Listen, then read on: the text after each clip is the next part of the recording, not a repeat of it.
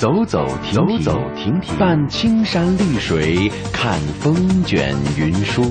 停停走走，停停走走，听谈天说地，访风物民情。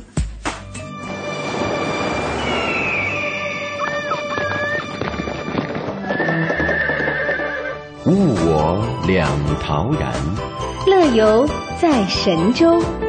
乐游神州。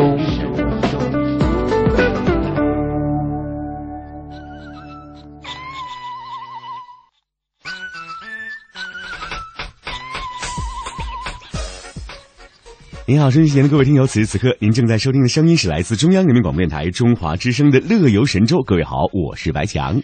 大家好，我是戴轩，欢迎您每天上午的十一点十分收听来自北京的声音。《乐游神州》的重播时间是每天晚上的二十二点十分到二十三点。哎，戴勋啊，呃，我记得前几日啊，北京的雾霾空气啊，给所有的朋友带来了很多的烦恼。有很多的朋友就说啊，你看，现在有卖什么啊这罐头那罐头的，要是能有好空气罐头，该多好啊！哎，我不知道收音机前的听众朋友有没有听说过空气罐头呢？嗯。其实，作为商品呢，空气罐头的概念它是源于日本的哈。哦，在富士山景区呢，作为旅游纪念品的空气罐头是大为的畅销。在二零零二零一四年全国两会期间呢，呃，国家主席习近平呢参加贵州团审议的时候就说，这个 P 呃 M 二点五的空气质量直接关系到百姓的幸福感了。嗯，那么将来贵州是不是可以卖空气罐头？啊，这谈及这个空气罐头啊，贵州省旅游局局长叫做傅迎春就表示。啊，贵州被誉为国家公园省，那贵州的空气质量啊，一直是备受关注的。嗯，那习近平总书记看似一句风趣幽默的话，也表达了对大自然的敬畏和对好生态环境的期待，及对贵州好山好水的一个赞赏。是的，同时你看，也希望能够有更多的人能够分享到。贵州的新鲜空气了啊！白强，你知道吗？呃，自从两会结束以后哈，贵州就在三月二十号启动了制造空气罐头的计划了，还挺快的啊。嗯。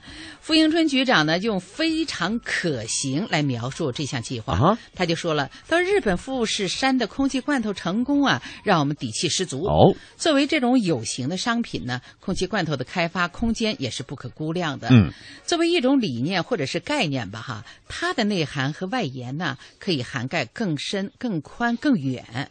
为什么这么说呢？因为在这个呃傅迎春的计划当中，他说将面向全球来公开征集。贵州的空气罐头的创意设计方案，向全球哎，计划使其呢成为当地特色的一种旅游产品。嗯，那么甚至可以扩展到碳交易产业等等。哎，再说你知道吗？说到这里啊，我脑海当中在想一件事情。嗯，我们都说这个空气是无形的，嗯，这个看不见也摸不着，嗯，所以我就在想啊，他们把这罐头设计好之后，咱们该如何品尝这个罐头，就显得非常的重要啊。嗯。是不是？如果说你看，你要是打开方式不得当的话，嗯，空一打开就没了，对不对？没气儿了，对对对。所以我们也给这个副局长建议一下。如果说你想让大家好好的去品尝一下来自这个贵州的好空气的话，嗯，怎么品尝就显得是非常重要的，对不对啊？对，因为你没看到它这个空气罐头，它是打引号的，双引号，嗯嗯，是一个空气罐头，但是呢，它是怎么做的，用什么来做，这又是一大学问哈。没错，哎，所以呢，傅迎春说了，计划以梵净山呐、雷公山等等生态旅游景区为空气源，开发系列的这种贵贵贵州的。空气罐头产品，它的罐头产品它就很多了哈，不光是罐头了。那么以及延伸出一些旅游的商品。嗯，那么作为贵州省最好的生态旅游景区，梵净山将有可能是首选。哇，下回我们不知道那个白强去过贵州了吗？啊，贵州还没有去过，但是梵净山真的听说过，说是一个非常不错的地方，风景秀丽，而且那里还是很多神仙啊愿意待的地方。反正贵州是一个好山好水。好旅游的地方是哎，那今天的互动话题呢？戴轩和白强就来跟你聊一聊，在你的印象当中啊，空气最洁净清新的地方是哪里呢？欢迎大家登录我们节目的互动社区 BBS 到 Hello T W 点 com 参与我们今天话题的讨论。乐游神州首播时间每天上午的十一点十分，重播时间每天晚上的二十二点十分。我们在唐地区的中波收听频率是 AM 五四九、AM 七六五、AM 八三七和 AM 幺幺幺六。福州、莆田、泉州东部沿海部分地区以及马祖的朋友，您可以收听调频 FM 一零二点三。厦门、漳州、泉州南部地区以及金门的朋友，您可以选择调频 FM 九十四点九。我们的全球收听网址三 W 点 Hello TW 点 com，或者是登录中广网三 W 点 CNR 点 CN，点击中华之声来收听我们的在线直播或往期节目点播。来信请寄北京二一零五信箱，乐游神州栏目组收，邮编一零零八六六。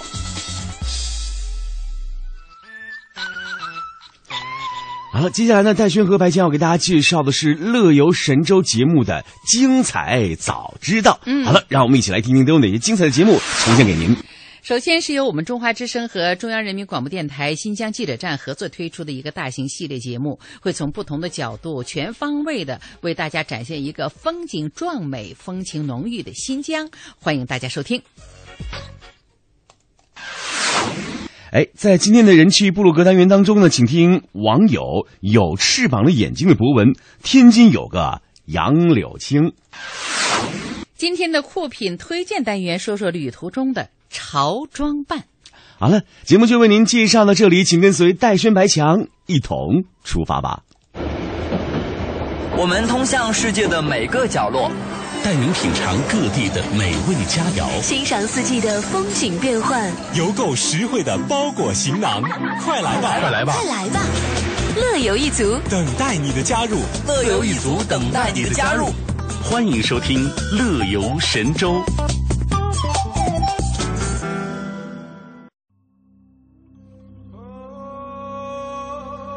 这里是丝绸之路经过的地方，这里是中国面积最大的省级自治区，这里有绵延千里的天山，这里有一望无际的草原。姑娘们的笑容，雪山上留下的冰凉的雪水，跳舞的花朵。我叫巴德玛，我是蒙古族。我的名字叫阿依诺诺伦拜，我是蒋彩莹，我来自香港。自然的风光真的太漂亮。不来新疆不知道中国有多大。欢迎你到我们的美丽新疆。新疆，I love 新疆。中华之声大型系列专题节目。美丽新疆。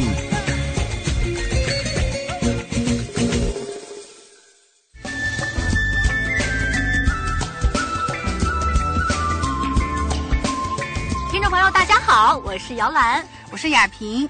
哎呀，现在我们在哪里呢？嗯、这一站呀，要去的这个地方，天山天池鼎鼎有名啊。没错，没错。位于新疆维吾尔自治区富康市境内的天山天池，它是以高山湖泊为中心的自然风景区。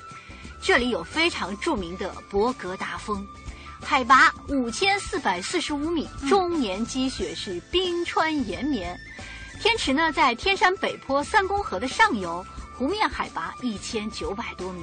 告诉大家，早在一九八二年十一月的时候，新疆的天山天池就被国务院批准为了国家第一批的重点风景名胜区。嗯，在二零零七年，天山天池被国家旅游局评定为国家五 A 级的旅游景区。二零一三年的六月，新疆维吾尔自治区人民政府呢，以博格达峰为中心，建立了天池自然保护区。正好在那个美丽的天池呢，正好看到我们的美丽新娘在那边拍婚纱照。我是来自昌吉的，然后这边挺受欢迎，在新疆这景色都不错，嗯、然后我们就选择在这儿拍。在这个天然的这个取景布前的话，给自己许一个美丽的心愿是什么？我就希望我们的爱情能够长久，就像这湖溪水一样美丽。在这个美丽的天池边呢，遇到了两位帅哥型男。我来自河南郑州，姓王。您呢？呃，澳大利亚。之前的时候有听过这个新疆的这个天池天山吗？嗯。今天在车上一个团过来了。一个团过来，嗯、大家共同的目标都是天池。啊，都来看天池。啊，我们哈，你看面对的这样一个自然的这样一个一个景观，我觉得特别好。嗯，澳大利亚周遭是看海吗？全部就是海，没有山，树全部不一样。咱们树特别干。就是到新疆这边看到了这个山和我们的这个，呃，湖，感觉怎么样？呃，很漂亮，很漂亮。嗯。特别是前面那个雪山，嗯，在内地根本都没有这样的景色了，是吧？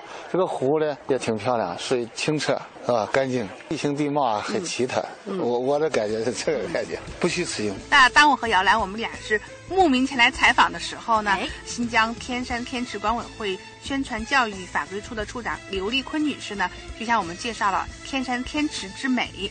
刘处长，很多台湾听众朋友啊，对于天池是非常的向往的、神往的。说到天池，其实它有很多的传说故事啊，造就这么一个美丽的一个景观。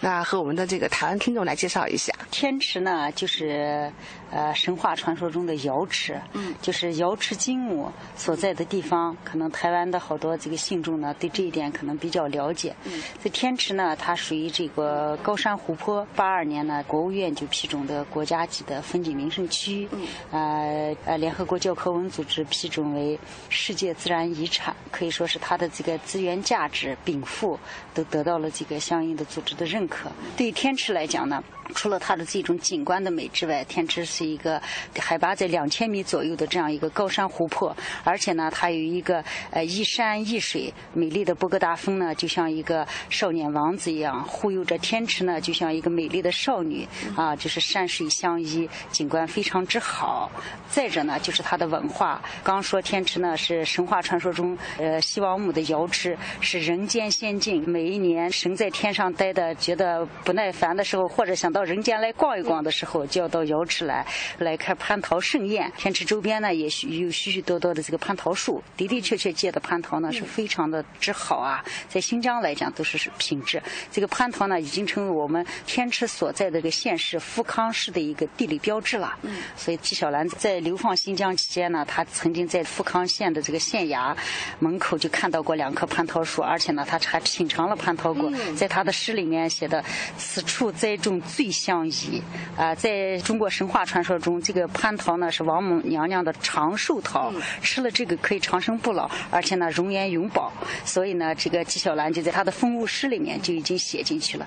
所以天池周边呢，除了这个蟠桃之外呢，天池周边还有好许许多多的这种呃。呃，瓜果，比如说是苹果呀、山楂呀、葡萄呀，啊，这些西瓜、甜瓜呀，我想呢，呃，更多的台湾朋友到这来呢，除了看美景以外，还可以品尝一下美食，还可以品尝一下新疆特色的瓜果。据《穆天子传》卷的记载呢，天山天池那是瑶池啊，嗯，是中国古代传说当中的西王母，我们就把它叫做王母娘娘所居住的地方。传说三千年前呢，这周穆王曾经在天池之畔与西王母是欢颜对歌，留下了千古之佳话呀。嗯，那这一美好神奇的传说呢，也是激发了古往今来多少的文人墨客的无尽遐想啊。是的，呃，唐代大诗人李商隐就写过一首千古绝唱：“瑶池阿母齐窗开，黄竹歌声动地哀。八骏日行三万里。”穆王何事不重来？那曾经在节目里介绍过，就是说新疆的四大美人湖啊，天池就是所谓的美人了。呃，要说到最美呢，的的确确，天池是神话传说中是王母娘娘，就是西王母率着她的天界的九十九个美女，每年夏季来沐浴的地方。就是还有一个非常美丽的传说故事呢。当年呢，这个王母娘娘率着她的天界的九十九个美女，正在天池湖中呢嬉戏沐浴，忽然天山之神呢，她的名字叫混沌。就看到那个湖中呢有美女仙女在那儿沐浴，所以呢他就躲在一块石头后面呢窥目。我们那块石头现在还在，上面写着“窥目石”。他躲在后面呢就看，看这个美女洗澡。有一个小美女呢眼尖，就给看到了。看到以后呢大呼小叫说有人在看，所以呢大家一下惊慌失措。所以呢一下据传说天池最初的时候呢湖岸是非常光滑的，结果这九十九个美女。女一惊呢，大家炸开了锅，一下把天池湖边呢撞了九十九道弯儿。现在就是九十九道弯儿啊，我们可以有兴趣，你可以数一数啊。结果这个事儿呢，就是这触怒了这个玉皇大帝，说好家伙，你这个天山之神，你胆大包天，居然敢看我。太太带着这个美女洗澡，所以呢就把这个天山之神呢就惩罚了。结果没想到呢，天山之神呢把他的这个头颅呃割下来以后呢，他竟然以双乳为目，肚脐为口，仍然在那又唱又跳。他是一个歌舞之神啊，所以说天山养育出来的这个儿女都是能歌善舞，因为天山之神他就是一个能歌善舞的神啊，所以有这么一个美丽的传说。因此呢，天池呢不仅是王母娘娘每年开蟠桃盛宴的地方，而且呢，还是天界仙女在天池夏季的时候避暑纳凉沐浴的地方。啊，有这样一些民间传说。另外，我们天池湖边呢，还有一块大大的白色的一个石头，就像一个椭圆形的镜子。传说那就是王母娘娘沐浴完以后照的镜子，叫她的梳妆镜。周边呢，还有一个王母娘娘开蟠桃会的时候呢，我们湖边有一个海拔将近两千米地方的一棵榆树。榆树一般都是平原树种，在七百米。以下生长，但是那棵榆树就天池湖边独此一棵，就叫定海神针。据说呢，当年呢，王母娘娘开蟠桃盛宴的时候呢，天上地下三界的各路神仙都请了，唯独忘了请瑶池水怪。这个水怪呢，就非常的不高兴。在这个王母娘娘开蟠桃盛宴的时候呢，不是孙悟空闹，是这个水怪在兴风作浪，大闹蟠桃宴。这个王母呢，就从头上拔下来她的碧玉簪，扔下去，镇住了水怪。碧玉簪呢，落地。化成了一棵树，就成为我们的定海神针。现在还在天池湖边屹立着呢。而且这棵定海神针非常神奇，天池水你不管怎么漫，你都漫不过定海神针。它真是一颗定海神针啊！现在我们的游客呢，特别是台湾、港澳的信众来以后呢，在那个我们的定海神针上系了好多那个红丝带呢，那就就是寄托的他的一种愿望吧。我们这个定海神针呢，很神奇，一是它长得神奇，第二个呢，它。的的确确作用神奇，这个跟王母的这个蟠桃盛宴呢，有一段这样的一个故事啊，也非常有趣的故事。天池周边关于这个王母娘娘的故事就多了，还有一个夫妻树，这王母娘娘有一个她的女儿跟人间的一个打柴的小伙子给相爱了，人生相爱，演绎出来一段佳话。最后呢，他俩呢天兵天将追着他，他俩呢就从悬崖上双双落下，落地化作了连理。因此呢，中国。形容经典爱情有句话：在天愿作比翼鸟，在地愿作连理枝。我们天池湖边就有一棵连理枝，现在还长着呢。一棵大，一棵稍矮一点，高的地方中间一棵横枝，把两棵树紧紧地连在了一起。拍出来的照片呢，像 H H 型，哎 H 型，中间的这一棵连理的，它的直径呢都二十到三十公分粗呢。所以呢，这什么叫连理枝？这就是连理枝。所以呢，哎，象征着。坚贞不渝的爱情，许多游客到这，特别是年轻的、刚刚踏入爱情之门的呀，准备踏入爱情宫殿的人呀，到这里来以后都要下车，在这里拍拍照，哎，留作一个纪念。这就是寄托了一种对忠贞不渝爱情的一种信仰、一种信心、一种对他自己婚姻一种美满的寓意吧。除了这个之外呢，还有跟蟠桃园有关的大量的故事，在我们这民间流传非常广。刘处长呢是绘声绘色的讲述了很多生动的天山天池的传说，又回顾了天山天池成功申遗的一个艰难历程。嗯，那刘处长刚才谈到申遗哈，整个申遗的过程，我们呃是顺境多还是逆境多？新疆天山成为世界自然遗产，对我们新疆来讲是一件大事。这是我们新疆的第一个世界自然遗产。我刚才说过，我们新疆有这么辽阔的土地，这么丰富的资源，但是我们得到这么高的一个。荣誉却一直以来没有过，所以我们新疆天山申遗呢，在这个过程中可以说是非常的艰难，是一个零的突破。四年时间申遗，但是对于天山天池来讲，当时我们自治区申遗办就说，因为这个天山是一个跨国际的山，它是四个国家，它的长度是两千五百公里长，而且现在的定位它是地球上最长的一列纬向山脉，它跨了四个国家，它的总长度是两千五。五百公里，在我们新疆境内是一千七百六十公里，啊，其实三分之二在我们新疆境内，而且在这我们新疆境内这次天山生意一共有四个地方，就是包包括我们的博格达片区，包括我们的主峰托木尔片区，包括我们的卡拉峻库尔德宁草原片区伊犁地区的，还有一个就是这个那个巴音布鲁克啊高山草原啊，这样四个提名地联合起来成为天山生意的一个组成部分。但是在这四个提名地中，天山世界自然遗产的主题遗产馆就设在我们天山天池，可见在这个生意过程中，我们担任的角色也是非常重的。获选理由是什么？我们是符合两条世界遗产标准，它有九条，我们符合两条，一种是自然美。我们的自然美是独特的，另一种呢是生物多样性。我们博格达地区、博格达天池地区，我们从我们下面的沙漠到我们的冰川，直线距离只有八十公里，但是它的自然带分布是什么呢？沙漠带、呃戈壁带、绿洲带、山前草原带、森林湖泊带、高山草甸带、永久冰川带，七个带。亚洲腹地的地形。生物多样性、景观全部浓缩在这八十公里的范围之内，它是亚洲腹地地质地貌、生物多样性的浓缩的样板，打动了这些世界 IUCN，就是世界自然联盟的专家。一说你要旅游，你要来看，从我们的沙漠到我们的冰川，两日就走完。专家对我们这个地方的这个资源品质呀，对我们这种的资源的这种丰富性呀，的的确确是赞不绝口。最后，我们在我们遗产专家实地考察完以后，给我们博格达片区的评价是什么？近乎完美，四个字。四个字哦，太棒了。所以说，啊，三十七届世界遗产大会通过我们新疆天山通过世界遗产以后，我们真是兴奋不已呀！哎呀，我们终于实现了零的突破，我们也得到了全世界对资源品质最高的一个奖赏和荣誉。世界自然遗产就是金字塔尖儿的品牌。啊，是金字品牌，真正的金字品牌，而且世界人民都认可的。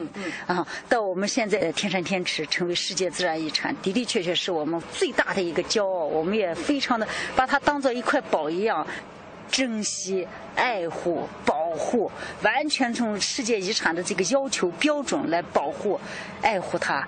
对这个生态的保护呢，可以说是更到位。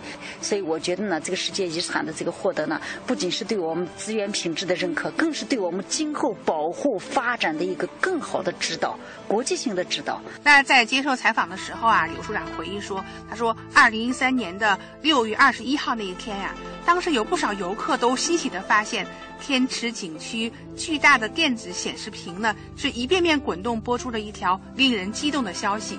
新疆天山天池申遗成功。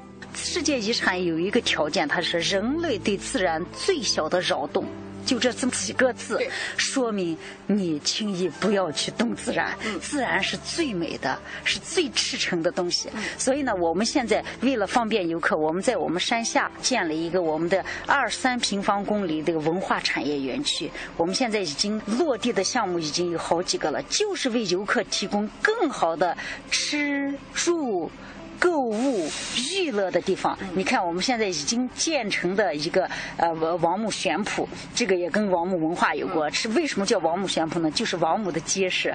你要逛街，你要购物，你要买一些珍禽异兽，见不到的东西，那你到王母玄圃来吧。这是王母的街市 啊，是天上的街市，就是这么一个概念。已经现在呢，都第一期，一共我们要分三期，第一期已经。工程已经建设完了，就是悬在半空的悬，圃就是花圃的圃，悬圃，哎，这是王母的街市，王母花园一样的街市。另外呢，我们还现在还落地的一个项目呢，就是世博新疆馆，就是我们上海世博会新疆馆，当时给很多人留下了深刻的印象。那个馆已经原门照旧的拆回来，放到我们天山天池了，就在我们这个文化产业园区，我们将把世博文化历代以来的世博文化在。这里做一个集大成。当时的我们新疆馆呢是六百六百平米，我们现在用一个中国馆装了个新疆馆，一万两千平米的地方，把世博文化可以说是基本上这一馆打尽。啊，历代的世博的最优秀的人类的这个创造，都可以在这里看到浓缩的景观啊，还有一系列的旅游产品，你都可以把这些世博文化带回家。嗯，啊，是这样一个现在已经建成了，还落地的一个项目，就是我们的一个五星级酒店，现在已经就是基础已经打出来了。这个游客来呢，在这里可以享受到很多应该能享受到的东西。另外，我们还落地的一个奥特莱斯项目，丝绸之路奥特莱斯。我们这个奥特莱斯可不与以往的奥特莱斯相同，以往的奥特莱斯可以说都是那种呃世界品牌折扣店，我们是把丝绸之路曾经扬名世界的丝绸之路，从长安到欧洲到非洲的二十五个节点，全部用原来的形式。比个例子说，撒马尔罕、亚历山大、德黑兰、长安。喀什喀尔，我们都是用它当时的，就按照丝绸之路的线路，两千平米的这个地方呢，把这二十五个著名的丝绸之路的城市节点，按它当时的形状。做出来，然后卖的就是那个地方的品牌。比个例说，我们是威尼斯，我们卖的就是意大利的名牌。嗯，然后我们的德黑兰卖的就是南亚的品牌，我们的亚历山大卖的就是西亚的品牌，我们的萨马尔罕卖的就是中亚的品牌，我们的这个长安卖的就是中国的品牌。建筑和。品牌相一致，而且把这个这个购物区打造成了一个景观丝绸之路文化景观和购物相结合的一个区域。哇，这是一个非常了不得的一个创意。我们这个项目现在已经在开始动工。听众朋友，大概在几年后可以？三年之内，你就可以在这里来。我们中间的交通路线有火车，有骆驼队，你可以骑着骆驼走丝路。对，你可以从喀什喀尔骑着骆驼到德黑兰去购物。这里是中华之声大型系列节目《美丽新疆》，欢迎继续收听。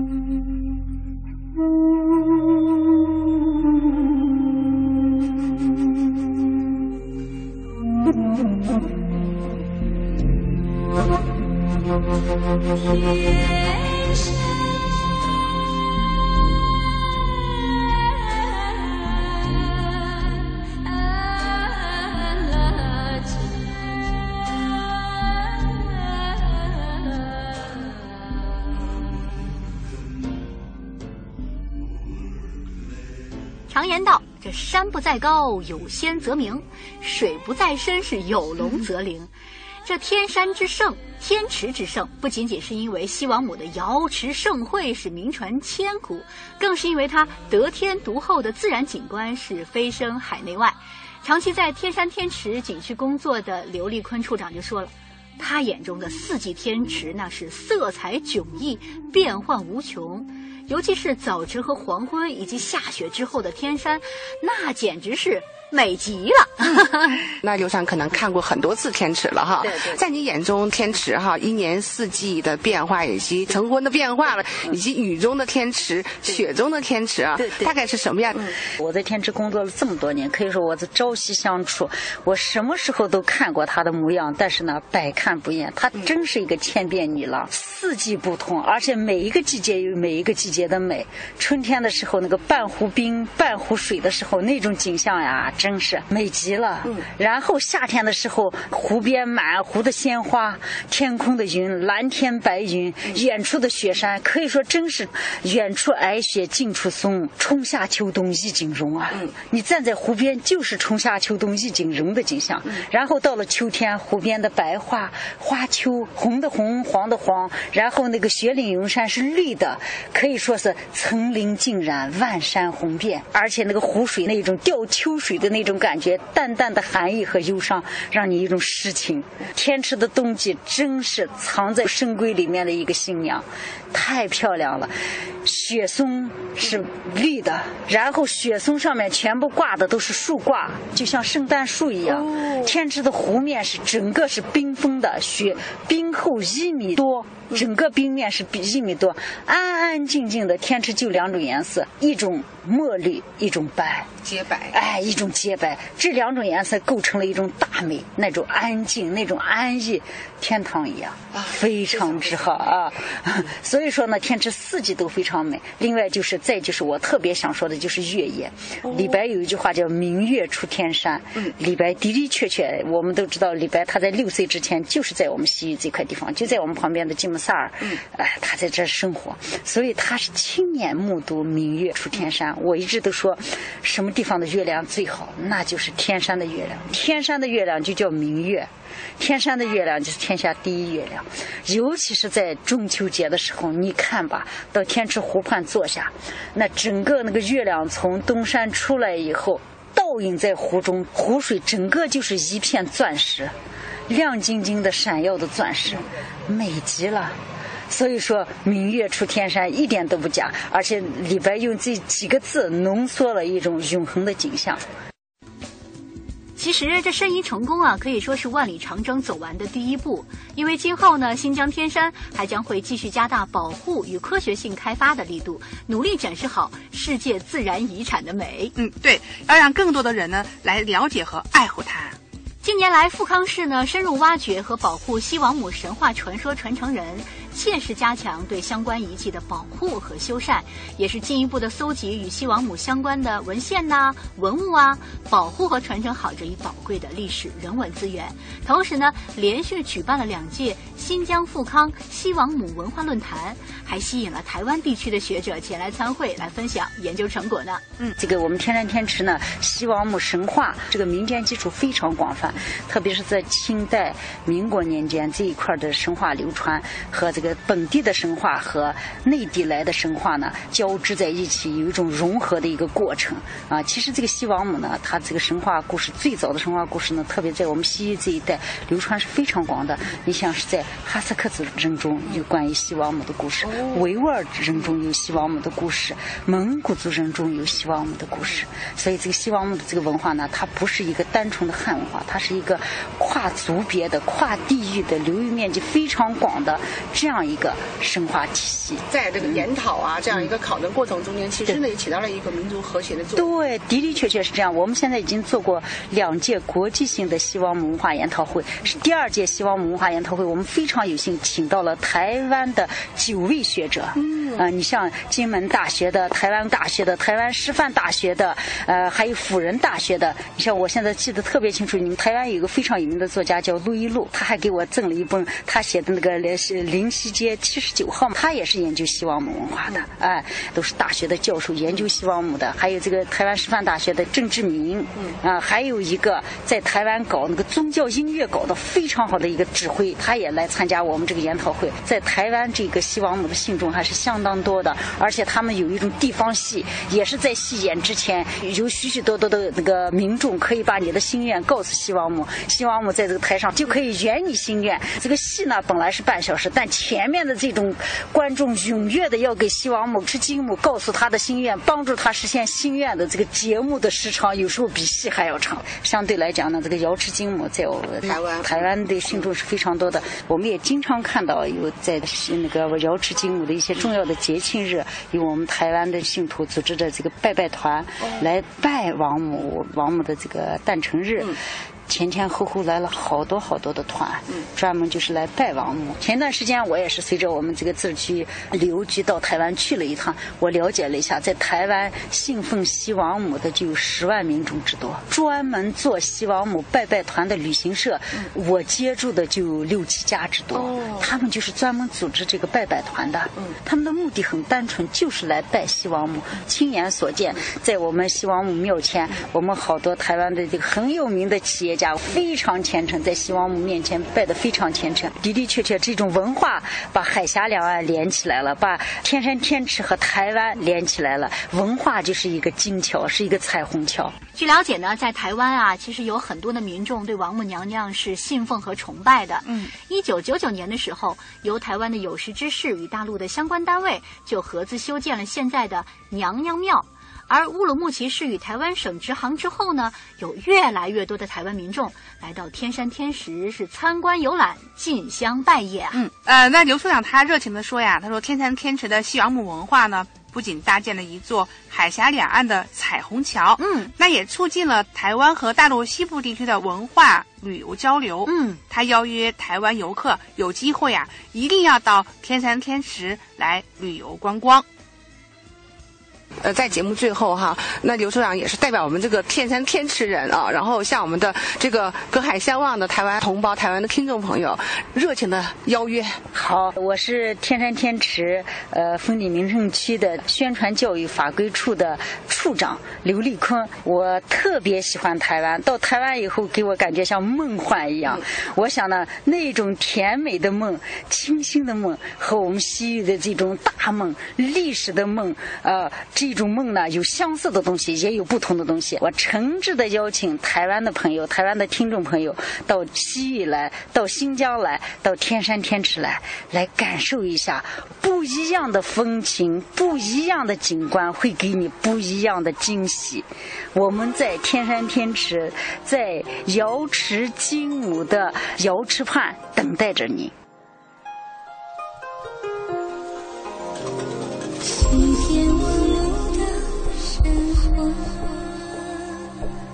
传说中的雨棚有多大？装满珍珠和翡翠，天造的一湖水，了解动人的故事。魂牵梦绕，几人能忘了？这座山水。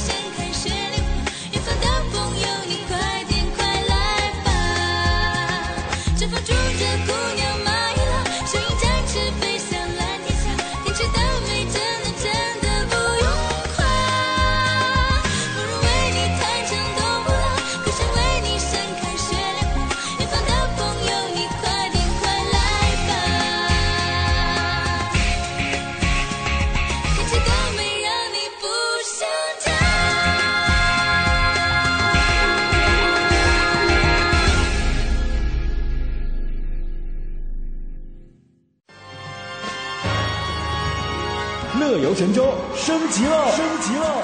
轻松阅读，睿智您的旅行；道听途说，快乐您的心情。乐游风向标，出行全预告。点歌听帖乐游吧，周日一起乐乐吧！乐游神州，新感觉，新风尚。乐游神州，新感觉，新风尚。我们的联系电话：零幺零八六零九零六九幺。邮箱：l e y o u at c n r 点 c n。乐游的全拼 at c n r 点 c n。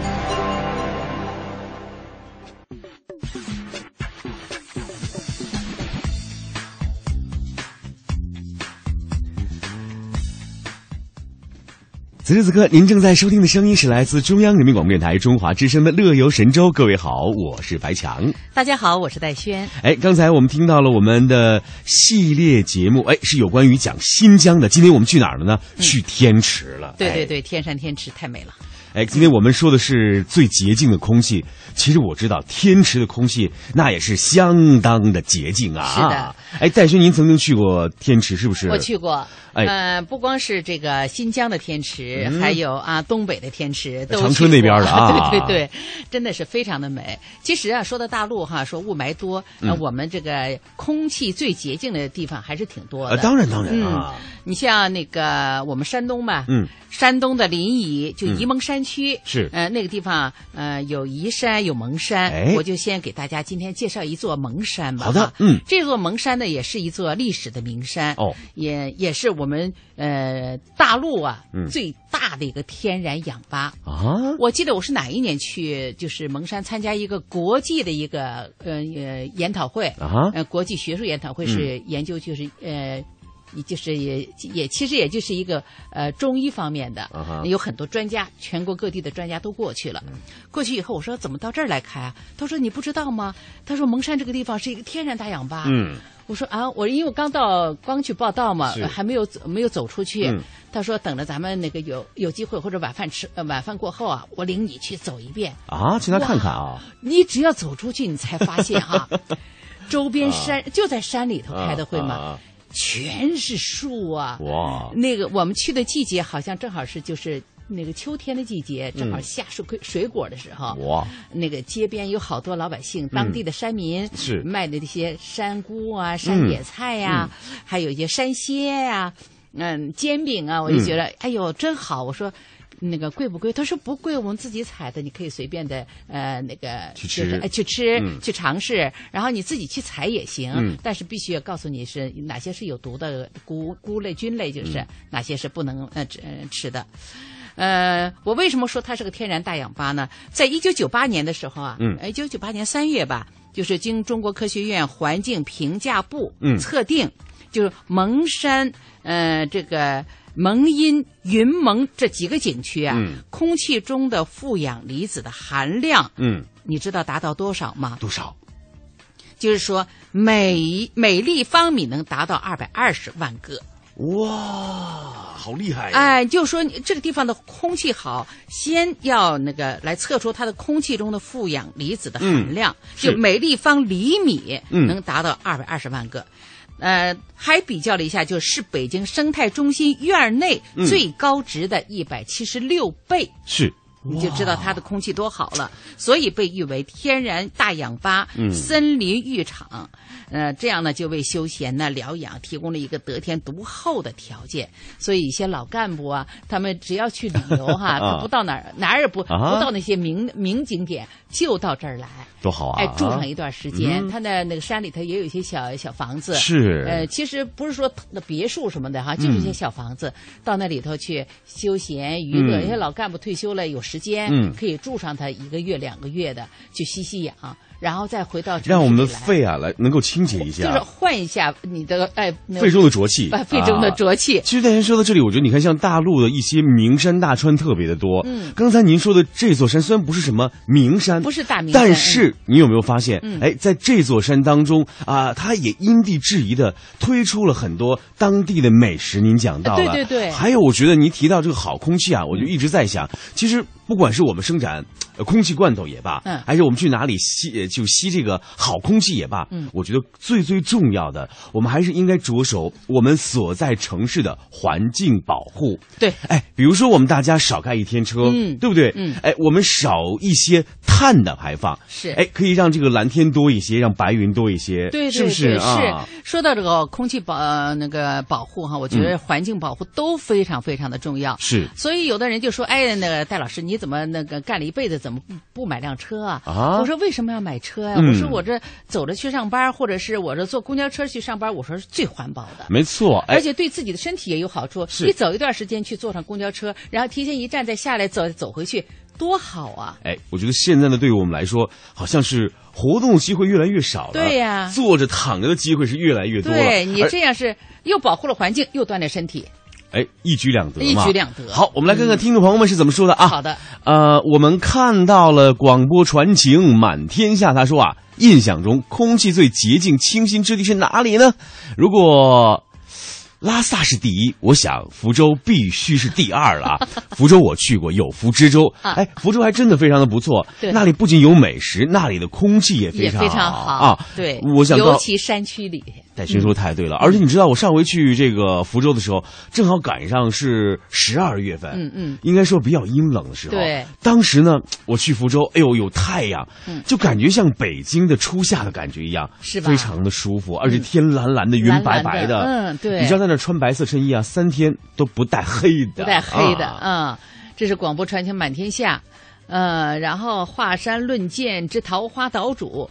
呃，他也说到了拉萨第一，福州必须是第二。嗯我觉得是好好像他俩的呃呃共同感受吧。没错，嗯嗯，实际上呢，在大陆也有很多好的地方哈，像东北的那个什么那个那个山里头，哎啊，树林里头去，啊嗯呃，拉萨就不用说了，是那新疆那些哎呀美丽的地方，我就我对新疆印象最深的就是伊犁的那个那个大草原上，哇哇，那那草比人还高哎，哎多美啊你进去以后你还用吸氧吗？就躺下吧就。哎，你你有没有发现小的时候大家喜欢玩捉迷藏？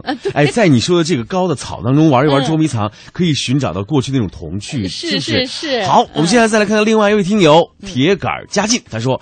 我去新疆唯一的遗憾就是没到天池。哦前不久啊，是是不是又出现水怪了呢？嗯哎呀，新疆旅游局啊用心良苦。哎，我觉得咱不能这么揣测。我觉得这个水怪这种现象啊，嗯是用科学现象也无法解释的。是对所以我们大家都应该抱着一颗好奇的心去观察。嗯如果您对这件事情感兴趣，您就多看看；不太感兴趣就算了啊。啊，这个铁杆基金还说白强啊，口口声声就是缺到新疆介绍美食了啊，是该动身了。咱老窝在北京不是办法。是啊其实你知道吗？你看你就老关心莹莹的节目，没有关心过我的节目啊。对对去年呢，我们去了很多的地方，嗯什么成都啊、杭州啊，还有安徽啊，啊，还有南京啊，等等等等。那他嫌你没没做新疆的馕呗？哎，我我跟你讲啊，这个得跟我们的领导志鹏反映一下，因为去新疆得他批准，所以他不批准，我怎么敢去呢？啊，开个小小的玩笑。我觉得呢，既然可、呃、听众想吃新疆的东西，想了解新疆的东西，那你一定要去，好把他做的最好吃的东西给大家带过来。正好我个人也是西北人，对于西北的美食呢嗯还是比较熟悉的嘛，所以下回跟领导建议建议，去 哎新疆走一走看一看，和梁老师一网打尽新疆的美食。好了，今天的节目呢就到这里，感谢大家的收听，下次节目我们再会吧。再会。